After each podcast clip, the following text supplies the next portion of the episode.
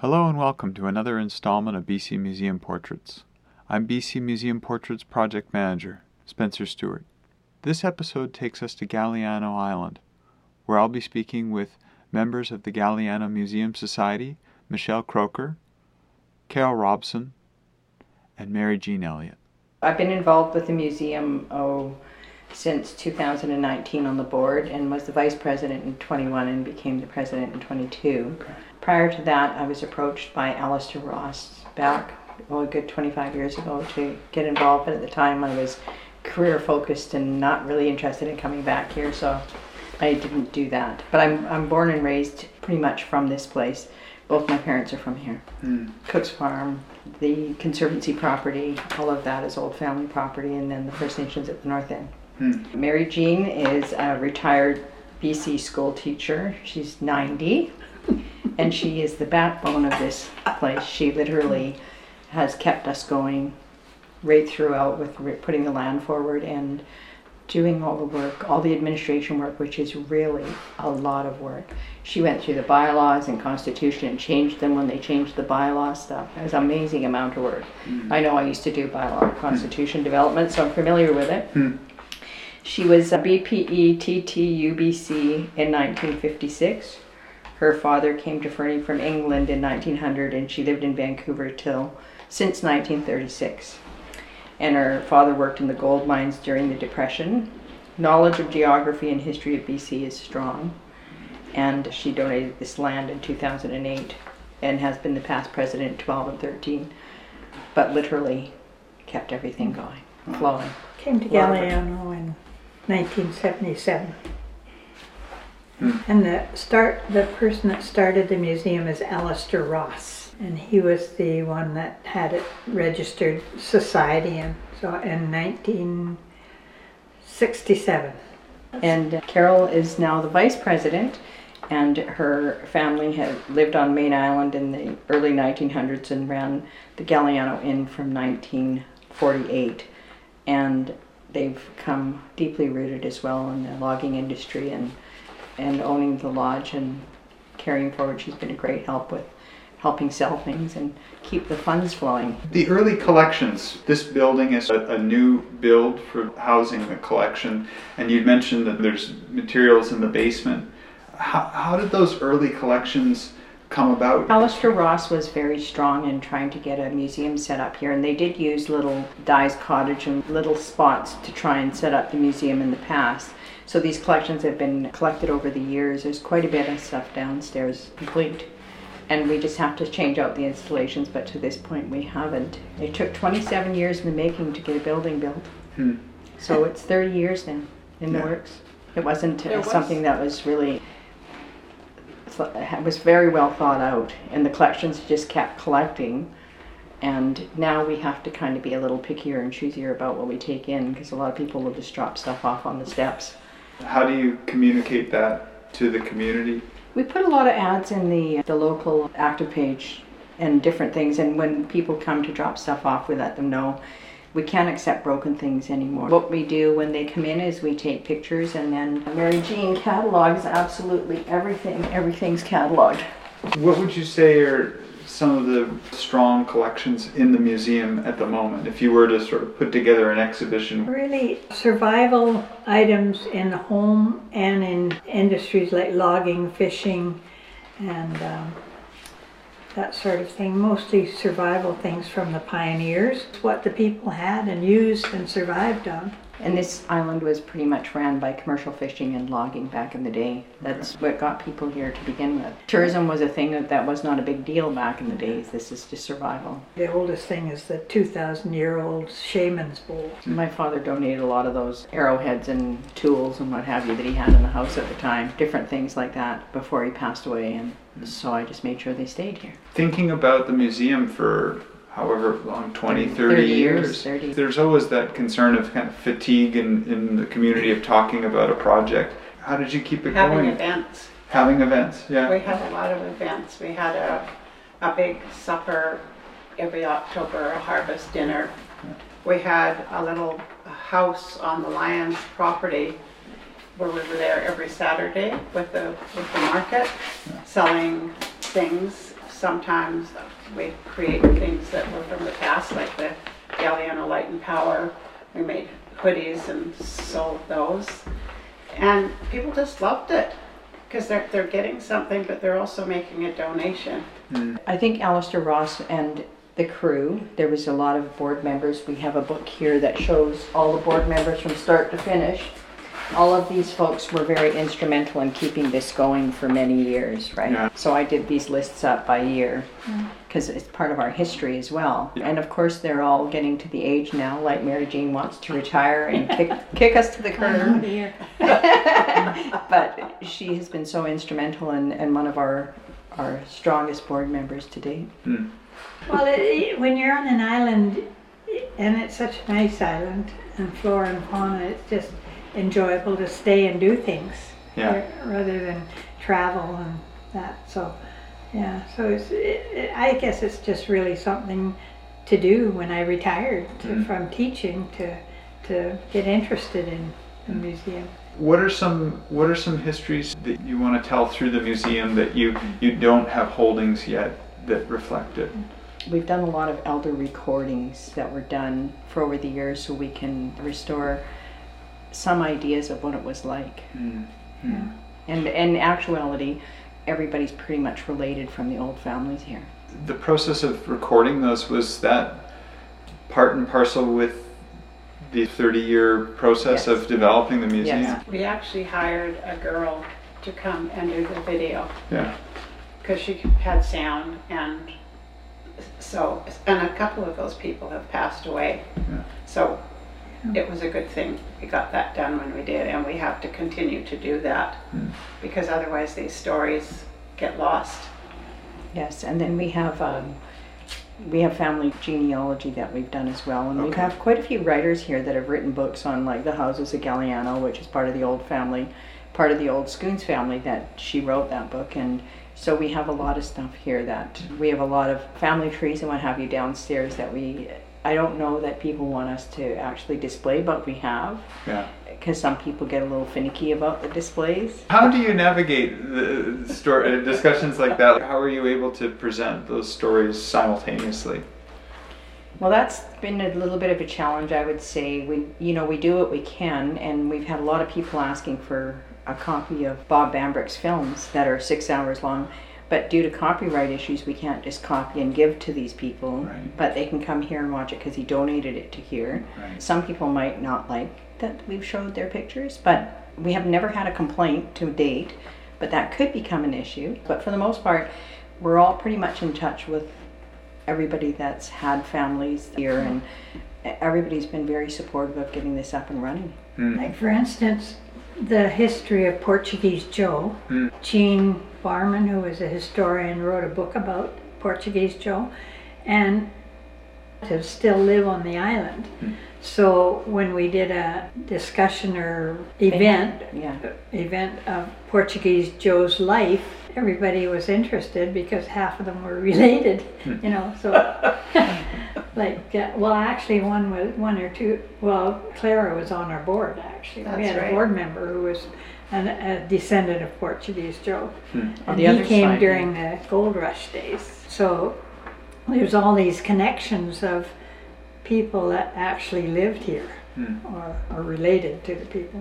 Of course, Michelle's practically related to half the island. I am related to everybody. My grandpa had 17 brothers and sisters, so Okay. his sister was married to Portuguese Joe. So she knows a lot of people, and and and we and we've heard all the stories like word of natives that traveled from Dionisio Point on Galiano mm-hmm. to Tsawwassen reservations, how they would gather at Dionisio and wait for the weather and canoe to Tsawwassen and all those histories we've heard firsthand because of the relatives. And of course, Carol was, dad was involved here when they put the electricity, first electricity on Galiano, so Yeah.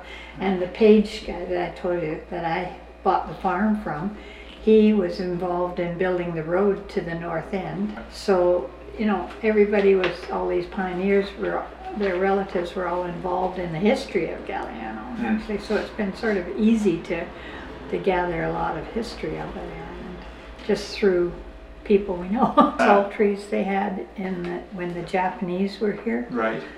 before they were transferred to the camps during the war. And We've got all that history. And before that, the Japanese were here making charcoal and shipping it to Japan hmm. for honing swords. So there's a bunch of charcoal pits around the island too. But we don't have that much to do with antique homes or the charcoal pits because that's land. We- Yeah. We, we decided that somebody else can worry about that. But we do know the history of those activities on Galiano. Yeah. But we don't really concentrate on that. We concentrate more on the, the homeowner or the home that, the person that lived. Back in the old days, though, we didn't have BC ferries. We traveled by boat. Yeah. Our end of the island, we never had a vehicle. It was a big deal to come south. Nowadays, it's so open. You can come and go, float planes, ferries, th- those sort of things. Did the impulse for the museum come out of Tourism? the development of the transit to to Galiano, or easier easier transit to the, the I think island? Callister just wanted to document history. Yeah. I, I do believe that because he was very huge on that. But I think it was more his dream of Felt it was documenting important. the history here. and you have archives in the, the museum as well. Uh, tons. Yeah. We're just weeding through. A lot of the stuff is online now, so we're trying to um, disperse with some of the papers because, of course, it brings bugs in. Mm, Museum yeah. has bugs, right? So we're looking at those types of things. Someday we'll have a computer system set up where we can look past and go to those sorts of things. Yeah. Click with our webpage. We had to revamp our webpage, which I think didn't go well. So we're working on our webpage as we speak. Yeah. And we had somebody looking after it, and I, I believe he passed away in Salt Spring, and then we had somebody else come in and she left, and then so it's one of these things where you really need somebody. So I'm contemplating taking a webpage course Yeah. yeah. to keep me Yeah. up. We want to get those elders interviews on there and that type of stuff as well. Bringing in items to the collection. Are, are there any recently that have come in that that have surprised you or that are exciting in terms of the story of this island? A bunch of old bottles that were dredged out of the Japanese cannery, Hmm. where the cannery was. And they're all, some are broken, but they're beautiful. My feeling right now is that we're just sort of trying to honor the indigenous people first and not get into putting our pioneer stuff out just yet, because that's when it all, you know, started going sour. Mm. That's my feeling. Hmm. I don't want to insult anybody or act proud that we took the land. Hmm. My entire family preempted land. Mm. Salt Spring, Mayne, and Galiano. Page was preempted land. Yeah. So, uh, to me, it's important to respect what's happening. And I think too that everybody's done a really good job of that since the Kamloops story came out. I mean, when that started, it kind of tipped everybody on their ears. So a majority of the older families here, even though it was never admitted back in the day, are First Nations descendants. Mm. Everybody's interlinked or interrelated. Mm. Now they're coming out, but we never. I never knew there was a difference until I moved off this island. Hmm. I didn't know there was such thing as prejudice or anything of the sort. Yeah. I mean, there's the odd prejudice person here, but when I left this island, I was about nine years old, and I went into town, and it was a shocker because we're all intermarried, right? Yeah. Well, we've got quite a few old school pictures in our, our cards that we sell, where the north end was probably 90% indigenous. And in our school here, maybe there was three or four, your mom being one of them. A lot of indigenous people on the island changed their names so they wouldn't have to go to um, Residential Catholic school. school. That's why we're here. school. Mm. Um, Yeah. My grandfather moved his entire family here back in the day because he So- and my grandmother were raised in residential school. We've got some family trees and they're pretty complicated because they changed their names so they wouldn't have to go to residential school. Right. And we get we get a lot of the criminal activity here too. A criminal element, let me say. We've had people that have come to the north end or come to hide out here. We have a lot of draft dodgers that came here in this in the uh, sixties and they camped out at Dionisio, Mm. Coombe Bay we call it. Yeah. So we have a lot of that type of history as well. In terms of the collection, the basement, and, and thinking about the future of the museum, what are some exhibitions or stories that you're looking forward to uh, to putting together? Or Looking at doing education one with school. School, we have a lot of old desks and stuff like that, and we were looking at doing kitchens and that sort of thing from the 20s and 30s. yeah, So that's some of the stuff we've done. We're looking at changing out the installations. We just haven't. Uh, usually, we put up a war museum or a war installation uh, at this time, but I think Remembrance we're Day, we're probably not going to do it for Remembrance Day. But we're going to have quilts of valor and a few things out. But we got a lot of that sort of stuff downstairs. We have So- a, a, a group that do quilting, and they just donated one and gave it to us today. And, and this is how lovely things happen, Yeah, just right out of nowhere. And it's it was started by Alistair Ross, and it got tucked away when he passed away, and they've just finished it. So we're going to hang that up, and it's for us to keep. But then the quilting group is going to come and do their own display of their Quilts of Valor. Valor. how do you keep engaging people and bringing them into the fold? And do you Well- feel that that's something that's continuing, or is there other challenges? Well, to we that? currently we're Careful. into the we're Be carefully careful. bringing people in, but currently we are just running into people aging out. So now Yeah. we're looking at do we want to advertise or do we do word of mouth for new board members? And I I did say at our last board meeting because we're down to about seven. Yeah. One of our ladies has become ill, so she's leaving. Yeah. And we discussed this because it's something we have to look at. Is in my history, I work in administration and finance on and off reserve, but you when you pull together a board of directors, you want kind of want a lawyer there, you want an accountant there, and we want a museum curator. If we can find somebody that does with museum, you get free. So there's those types of people that I think you should bring on board. We have a lot of talent on this island, Yeah, a lot of artistic and a lot of book writers and that sort of thing. yeah. Five, ten years. Where where do you see the Galiano Museum? I find in the last, say, eight years, volunteers are going by the board because people just want to make money. Hmm. And we haven't had money to pay anybody. And so it may come to that, that we're, to keep the museum going, we may have to pay people. I don't know, because there's, there's just not, there doesn't seem to be the volunteers around.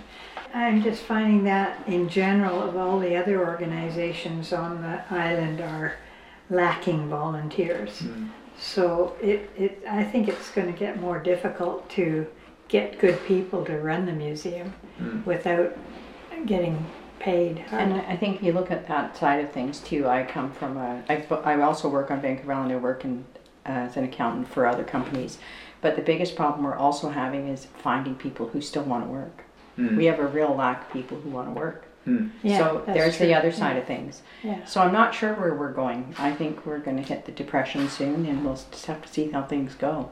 We've been operating on volunteer and donations, so that may how we have to stay. We can still keep our lights on, so Yeah. that's a good thing. The advantage, the- the plus side is that it's an island and people are usually looking for something to do. When they first move here, Yeah. They think, well, oh, you know, it's all pretty nice and it's nice floor and fun. Now I'm What am I bored." gonna do? Yeah, what am I gonna do? Or- And hopefully people will get interested in, you know, all the organizations, including the museum. We opened in 19, in uh, September 19th and had to close on October 1st.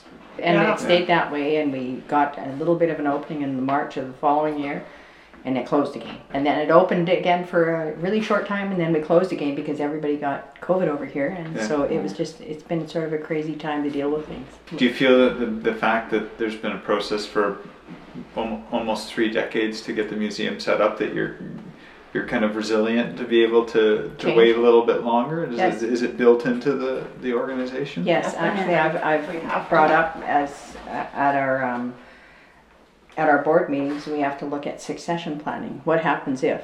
So that's something we're also con- contemplating. Hmm. Because we have to. Yeah. You have to think ahead. I'm used to succession planning in business. I've been an executive director and director of operations and CAO and whatever you want to call it. It's all Yeah. the same thing. Yeah. You have to think long term, big picture. Yeah. Hmm. So we do talk about these things. Hmm. Yeah, And we want the building to stay as a museum, which, um, when we were building this it was two hundred and fifty dollars a square foot. Now it's probably five hundred. So its value has escalated. To rebuild this would cost you probably three times more. What was the total cost, Mary Jean? You know that? One point three million if we rebuilt today. Yeah, Yeah, and it only costs a hundred and fifty thousand. It's so hard to get things on the island. Wrong. Um, when you try and order glass, you got a sixteen week wait. Well, fortunately, we had a contractor who said that he lives on the island, and he said, I said, would you care if it took a long time to finish the building? Mm. And he said, no problem. And he said, just tell me when you've got the money, you know. So I'd phone him up and I'd say, we, we've got enough money to do drywall get a now. Come and do that. Yeah. Put the doors on next week or do the drywall or do the insulation. And, and it took, how many years? I don't know. A lot of, a lot of years, but he, he didn't care. He was really good and he, he did other jobs in between and it worked out. And we had to, we had to get five engineers because it was a public building. And so there was a lot of cost And there. But he was, yeah, but there was a lot of donation too. Yeah. A lot of time and, and equipment donation Mm. from Yeah. our local people. When this started rolling, the, the, the creating of this, this building, did, did it did it change your perception to the historical society and what what was possible for the museum, or was it sort of a realization of something that you'd already been thinking It was about? a dream. Yeah, Yeah. it- it- we we knew that there was a lot to do and a lot of work and a lot to get going, but we're idiots. we just went into it and, and it developed, so uh, it was pretty good. We still have a lot of work to do. Like we haven't got half of the paperwork or the paintings sorted out yet, even, but we've got all the things, which we call artifacts, that pretty well categorized and sorted and we know what they are, but some of the other stuff, we don't even know what we've got. Well, some of the paintings and stuff we are looking at maybe having some sort of fundraiser with because some of it's local and I, I donated a bunch of native prints to for our harvest dinners back before we had harvest dinners. So we really had a hard time raising for that type of thing. We used to put a lot of these art these art pieces and stuff out for silent auctions and that sort of thing to raise funds for the building. Yeah. At this stage where we were just talking about when should we do this, but it's a lot of work, so we have to really contemplate when we we thought we'd try and do it before Christmas. And you'll see when we go down there, we have a lot of art that were donated. The new people that have come to live here aren't that interested. They get involved in- with other things. A lot of- Everybody wants to be part of mm. a- an organization, to be doing things. But it's, it's mostly the local people that are interested. Yeah, we and get a their return families. of a lot of family of local people Yeah. from years ago. Yeah. And Descendants say, of, oh, there's okay. a picture of my aunt when he was plowing the field and that sort of thing, you know. It's mostly reminiscing of the old people that show a lot of interest in the museum. If we looked at our guest book, because most of our guests sign and put a comment on it, it's mostly tourists, Mm. wouldn't you say? Yeah, well, other than the relatives of Yeah. the people who used to live here. But the tourists love it because they are interested. Yeah. But I, I know there's a lot of people that have come here and Mm. bought property and only live here part-time. They, they're not gonna come and volunteer. Mm. They, they're, that's their refuge and they don't, they're not interested. Our population is probably higher right now than it's ever been. When I grew up here, it was three hundred and it's probably about thirteen hundred now. I think so. A lot of people when COVID happened literally moved from Vancouver to here. So it was impacted by that as well. Yes, Yeah. we have a lot of homes here. That is a constant um, craw for some. That there's homes that sit vacant during the week Sure. and people come on weekends. But if it was their hard-earned money, what's it to us? My two kids are just retiring now, 65. Yeah. So that I'm hoping they'll come and look after grandma on the Yeah. island here. Yeah. So that might be two more Yeah. residents. Everybody wants to come and live here because it's utopia. Mm. It really is. Mm-hmm. But you have to be prepared to live on a tiny island. Well, thank you very much for sitting down and, and speaking with me about the about the museum. Oh, you're welcome. welcome. This has been another BC Museum Portrait. BC Museum Portraits is done in partnership with the BC Museum Association. To hear more portraits and view the accompanying images made by project photographer Taiyu Hayward, please go to museum.bc.ca. Thank you very much for listening.